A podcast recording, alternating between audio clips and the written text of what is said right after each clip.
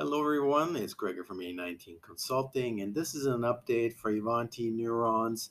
In an earlier podcast about a month ago, um, I talked about Ivanti Neurons, which really was a, a, separate product and a replacement of Ivanti Cloud, if you remember that going a couple years back. Well, since then, there has been a rebranding and a name change, a shift left name change, you might want to call it.